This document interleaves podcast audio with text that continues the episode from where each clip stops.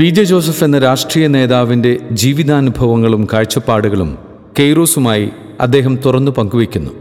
അഭിമുഖത്തിനായി Shri P J ജോസഫിനൊപ്പം കെയ്റോസിൽ നിന്നും ആൻ സെബാസ്റ്റിനും ചിപ്പി തെരേസും. നൈർമല്യത്തോടെ വിരിഞ്ഞു നിൽക്കുന്ന ലില്ലിപ്പൂവിന്റെ നിഷ്കളങ്കതയാണ് ജോക്കുട്ടന്റെ ചിരികളിലുണ്ടായിരുന്നത്. പ്രതാപവും പ്രൗഢിയും മുറ്റി നിൽക്കുന്ന തൊടുപുഴയിലെ പാറപ്പുഴയിൽ പാലത്തിനാൽ തറവാട്ടിലെ കൊഴിഞ്ഞുപോയ നിർമ്മല പുഷ്പമായിരുന്നു പി ജെ എന്ന രാഷ്ട്രീയ നേതാവിന്റെ മകൻ ജോമോൻ ജോസഫ് എന്ന ജോക്കുട്ടൻ. നവംബർ ഇരുപതിന് മരണപ്പെട്ട ഭിന്നശേഷിക്കാരനായ മകൻ ജോക്കുട്ടിനെ പറ്റിയും മകന്റെ പേരിലുള്ള ട്രസ്റ്റിനെ പറ്റിയും പിതാവും കേരള കോൺഗ്രസ് ജോസഫ് വിഭാഗം നേതാവും തൊടുപുഴ എം എൽ എയുമായ പി ജെ ജോസഫ് കെയ്റോസിനോടായി മനസ്സ് തുറന്നപ്പോൾ. ക്രൈസ്തവ വിശ്വാസം സാറിന്റെ വ്യക്തിപരമായ ജീവിതത്തെ ഏതൊക്കെ തരത്തിലാണ് സ്വാധീനിച്ചിട്ടുള്ളത്? ചെറുപ്പം മുതലേ ഭക്തിയുടെ അന്തരീക്ഷത്തിലാണ് വളർന്നു വന്നത്. വല്യമ്മ കാരുണ്യ പ്രവർത്തനങ്ങളുടെ ആളായിരുന്നു. വീട്ടിൽ വന്നിരുന്ന പാവപ്പെട്ട മനുഷ്യർക്ക് വല്യമ്മ ശുശ്രൂഷ ചെയ്തിരുന്നു. അവ നേരിൽ കണ്ടാണ് ഞാൻ വളർന്നത്. വല്യമ്മ പറഞ്ഞു പഠിപ്പിച്ച കുറേ കാര്യങ്ങളുണ്ട്. നമ്മുടെ ആവശ്യത്തിൽ കഴിഞ്ഞുള്ള സ്വത്ത് അത് മറ്റുള്ളവർക്കുള്ളതാണ്. ട്രസ്റ്റിഷിപ്പ് ദൈവം നമ്മെ സൂക്ഷ്യത്തിന് ഏൽപ്പിച്ചിരിക്കുന്നതാണ് സ്വത്ത്. നമ്മുടെ ആവശ്യം കഴിഞ്ഞുള്ളവ മറ്റുള്ളവർക്ക് അവകാശപ്പെട്ടതാണ്. കുട്ടിക്കാലത്ത് സ്ഥിരമായി വില്ലിമ്മയുടെ കൂടെ പള്ളിയിൽ പോകുമായിരുന്നു. ക്രിസ്തുമസിന് ഒരുക്കമായി പ്രത്യേക പ്രാർത്ഥനകളുണ്ട്. ഞങ്ങൾ കുട്ടികളെ എല്ലാവരെയും കൂട്ടിയിരുത്തി ആയിരം നന്മ നിറഞ്ഞ മറിയം ചൊല്ലിക്കുമായിരുന്നു. അങ്ങനെ ഇരുപത്തഞ്ച് ദിവസം എത്തുമ്പോൾ അമ്മയുടെ കണക്കിൽ ആയിരം നന്മ നിറഞ്ഞ മറിയം എത്തും. പിതാവും ഒരു സാമൂഹ്യ പ്രവർത്തകനും പഞ്ചായത്ത് മെമ്പറുമായിരുന്നു. ലയോള കോളേജിൽ പഠിക്കുന്ന കാലത്ത് കേട്ട ഒരച്ഛന്റെ പ്രഭാഷണം ഇന്നും എന്റെ മനസ്സിലുണ്ട്. ക്രിസ്റ്റോ സെൻട്രിക് ലൈഫ് ക്രിസ്തു കേന്ദ്രീകൃതമായ ജീവിതം. ജീവിതത്തിൽ ഇന്നും ഞാനത് പാലിക്കുന്നുണ്ട്. ജോക്കുട്ടൻ എന്ന മോൻ പി ജെ ജോസഫ് എന്ന വ്യക്തിയെയും രാഷ്ട്രീയക്കാരനെയും ഏതെല്ലാം തരത്തിലാണ് രൂപപ്പെടുത്തിയത്?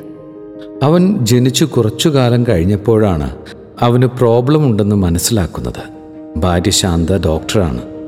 ഉണ്ടായപ്പോഴേ ശാന്തയ്ക്ക് മനസ്സിലായെങ്കിലും ഞങ്ങളോട് ഒന്നും പറഞ്ഞില്ല.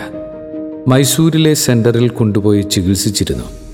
അവൻ സ്കൂളിൽ പോകുന്ന സമയമായപ്പോഴാണ് തൊടുപുഴയിൽ ഒരു സെന്റർ ഇല്ല എന്ന് മനസ്സിലാക്കുന്നത്. സേക്രഡ് ഹാർട്ട് സിസ്റ്റേഴ്സുമായി സംസാരിച്ച് കുറേ പേർ കൂടി ചേർന്ന് പ്രതീക്ഷാ ഭവൻ എന്ന സ്ഥാപനം രൂപീകരിച്ചു. അവനെ അവിടെ സ്കൂളിൽ വിടാൻ തുടങ്ങി.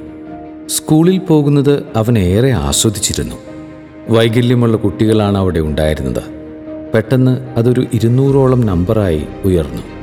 വീട്ടിൽ നിന്നും പുറത്തിറങ്ങാത്ത കുട്ടികളെ അവിടെ വിട്ടു തുടങ്ങി. അവിടെ ഡോക്ടറായി ശാന്ത തന്നെ പോയി. തൊഴിലധിഷ്ഠിത വിദ്യാഭ്യാസമാണ് അവിടെ പരിശീലിപ്പിക്കുന്നത്. ഓരോരുത്തരെയും അവരുടെ കഴിവിനനുസരിച്ചാണ് വളർത്തുന്നത്. വൈകല്യമുള്ള കുട്ടികളെ ഒരു ഭാരമായും ദൈവത്തിന്റെ ശാപമായും കരുതുന്ന സാമൂഹിക സാഹചര്യത്തിൽ ജോക്കുട്ടനെ ഒരു വേർതിരിവുമില്ലാതെ സ്നേഹിക്കുവാനും കരുതുവാനും സഹായിച്ച ഘടകങ്ങൾ ഏതൊക്കെയാണ്? ഇങ്ങനെ ഒരു കുഞ്ഞുണ്ടായത് ദൈവത്തിന്റെ നിയോഗമാണെന്ന് ഞങ്ങൾ വിശ്വസിക്കുന്നു.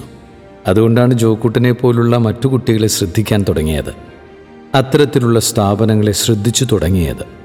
ഗവൺമെന്റിൽ നിന്നും ഇത്തരം ആൾക്കാർക്ക് ആനുകൂല്യങ്ങളുണ്ടെങ്കിൽ അത് കൊടുക്കാനുള്ള പരിശ്രമങ്ങളായി. പിന്നീട് പാലിയേറ്റീവ് പ്രവർത്തനങ്ങളിൽ കൂടുതൽ ശ്രദ്ധിക്കാൻ ജോകൂട്ടൻ നിമിത്തമായി.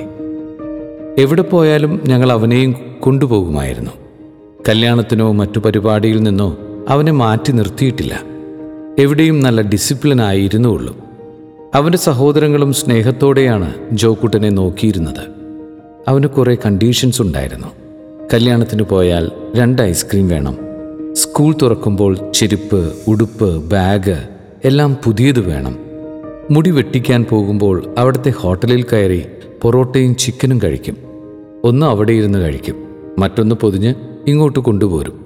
വൈകിട്ട് കഴിക്കാൻ. ഇടയ്ക്കിടയ്ക്ക് ബിരിയാണി വേണമായിരുന്നു. മരിക്കുന്ന ദിവസവും അവൻ ബിരിയാണി കഴിച്ചിരുന്നു.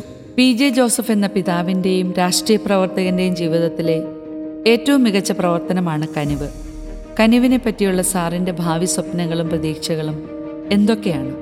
ഒരിക്കൽ റെസ്റ്റ് ഹൗസിൽ ഇരിക്കുമ്പോൾ കളക്ടർ സൂചിപ്പിച്ചു ജില്ലയിൽ ആയിരത്തി അഞ്ഞൂറ് പേരുണ്ട് പാലിയേറ്റീവായിട്ട് അതിൽ ആയിരത്തോളം ആൾക്കാർക്ക് ഭക്ഷണത്തിന് പോലും നിവൃത്തിയില്ല. ആയിരം പേർക്ക് ആയിരം രൂപ വെച്ച് ഒരു ലക്ഷം എന്ന കണക്ക് അവിടെ ഇരുന്ന് ആരോ പറഞ്ഞപ്പോൾ കൊടുക്കാമെന്ന് സമ്മതിച്ച് വീട്ടിലേക്ക് പോന്നു. വീട്ടിൽ വന്ന് ശാന്തയോട് പറഞ്ഞപ്പോഴാണ് കണക്കുകൂട്ടലിലെ തെറ്റ് മനസ്സിലായത്. തുക മനസ്സിലാക്കാതെ ഞാൻ സമ്മതിക്കുകയും ചെയ്തു.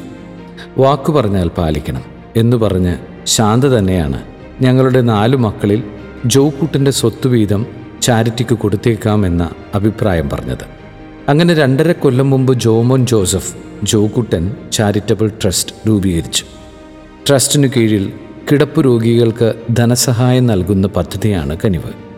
അവന്റെ വീതം സ്വത്തിൽ നിന്ന് ഒരു തേക്കും രണ്ട് ആഞ്ഞിലിത്തടിയും വിറ്റ് ആദ്യത്തെ ഇൻസ്റ്റാൾമെന്റ് കൊടുത്തു. പിന്നീട് പലരും സ്പോൺസർഷിപ്പുകളുമായി മുൻപോട്ട് വന്നു. ഒരു കൊല്ലം പൂർത്തിയായപ്പോൾ തൊണ്ണൂറ്റാറ് ലക്ഷം രൂപ കൊടുത്തു. ഇനിയും അത് തുടരും. ഒരു പൊതുപ്രവർത്തകൻ എന്ന നിലയിൽ ക്രൈസ്തവ ജീവിത മൂല്യങ്ങൾ സാറിന്റെ ജീവിതത്തിൽ എത്രമാത്രം സ്വാധീനം ചെലുത്തിയിട്ടുണ്ട്? ഞാൻ എപ്പോഴും പാടുന്ന എന്റെ മനസ്സിലുള്ള പ്രാർത്ഥനയാണ്.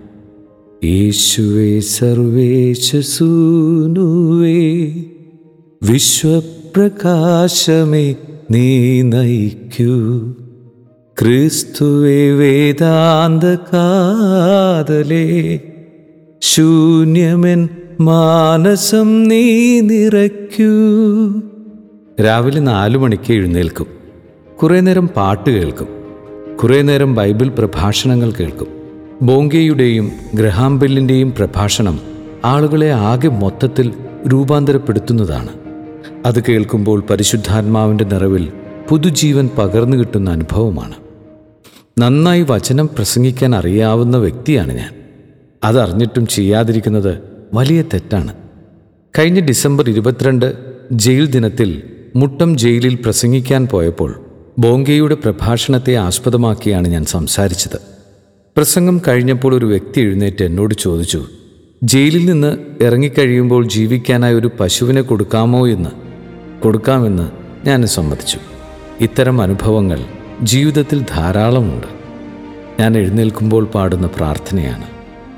സർവവും യേശുനാഥനായി സമർപ്പണം ചെയ്തിടുന്നു സ്നേഹമോടെ ഞാൻ. എന്റെ ബുദ്ധിയും എന്റെ ശക്തിയും നീ എനിക്കു തന്നതൊക്കെയും. രാവിലെ എഴുന്നേൽക്കുമ്പോഴേ സർവവും ദൈവത്തിന് സമർപ്പിച്ചിട്ടാണ് ഓരോ ദിവസവും ആരംഭിക്കുന്നത്. ജോമോൻ ജോസഫ് ചാരിറ്റബിൾ ട്രസ്റ്റിനെ പറ്റിയുള്ള സാറിന്റെ ഭാവി സ്വപ്നങ്ങളും പ്രതീക്ഷകളും എന്താണ്? ട്രസ്റ്റിന് മുഖ്യ ലക്ഷ്യങ്ങളിൽ ഒന്ന് പാലിയേറ്റീവ് കെയർ ആണ് നിർധനരായവർക്ക് ധനസഹായം എത്തിക്കുക. രണ്ടാമത്തെ ലക്ഷ്യം വിദ്യാഭ്യാസമാണ്. പ്രധാനമായും വിദ്യാഭ്യാസ രംഗം ഫോക്കസ് ചെയ്തുകൊണ്ടുള്ള പ്രവർത്തനങ്ങളാണ് ഇനി ഉണ്ടാവുക. പൈസ ഇല്ലാത്തതിനാൽ ആരും പഠിക്കാതിരിക്കരുത്. സാമ്പത്തിക ശേഷി ഇല്ലാത്ത കുട്ടികളെ സ്പോൺസർ ചെയ്ത് പഠിപ്പിക്കും. സിവിൽ സർവീസ് നോക്കുന്ന നൂറോളം കുട്ടികളുണ്ട് തൊടുപുഴയിൽ. കോവിഡിന്റെ പശ്ചാത്തലത്തിൽ ഫോണില്ലാതെ പഠനം വഴിമുട്ടിയ എല്ലാ കുട്ടികൾക്കും സ്മാർട്ട് ഫോൺ വാങ്ങിക്കൊടുത്തു. മൂന്നാമത്തെ ലക്ഷ്യം ഹൗസിംഗ് പദ്ധതിയാണ്. കഴിഞ്ഞ തവണ പത്ത് വീടുകൾ വെച്ചു കൊടുത്തു. ഇപ്പോൾ പല വീടുകളുടെയും നിർമ്മാണ പ്രവർത്തനങ്ങൾ നടന്നുകൊണ്ടിരിക്കുന്നു. വിദ്യാഭ്യാസ ധനസഹായ പദ്ധതി നിയോജക മണ്ഡലത്തിന്റെ പുറത്തേക്ക് വ്യാപിപ്പിക്കുന്നതിനുള്ള ഉദ്ദേശവുമുണ്ട്. പൊതുപ്രവർത്തകൻ എന്ന നിലയിൽ വളർന്നു വരുന്ന യുവതലമുറയോട് സാറിന് എന്താണ് പറയാനുള്ളത്? നമ്മുടെ ജീവിതകാലം അല്പം മാത്രമേയുള്ളൂ. കൂടിപ്പോയാൽ ഒരു നൂറു വർഷം. ഒരു നന്മയെങ്കിലും ചെയ്യാതെ അതത് ദിവസം കിടന്നുറങ്ങാൻ പാടില്ല എന്ന ചിന്ത കുട്ടിക്കാലത്ത് എവിടെ നിന്നോ എന്റെ മനസ്സിൽ കയറിയതാണ്. അതിന്നും പാലിച്ചു പോരുന്നു. നമ്മുടെ താലന്തുകൾ അതായത് കഴിവുകൾ ദൈവമഹത്വത്തിനായി ഉപയോഗിക്കണം. മഹാത്മാഗാന്ധിയുടെ എന്റെ ജീവിതമാണ് എന്റെ സന്ദേശം എന്ന വാക്കുകൾ ജീവിക്കാൻ പരിശ്രമിക്കുന്ന വ്യക്തിയാണ് ഞാൻ. ആരെയും വെറും കൈയോടെ പറഞ്ഞു വിടാറില്ല.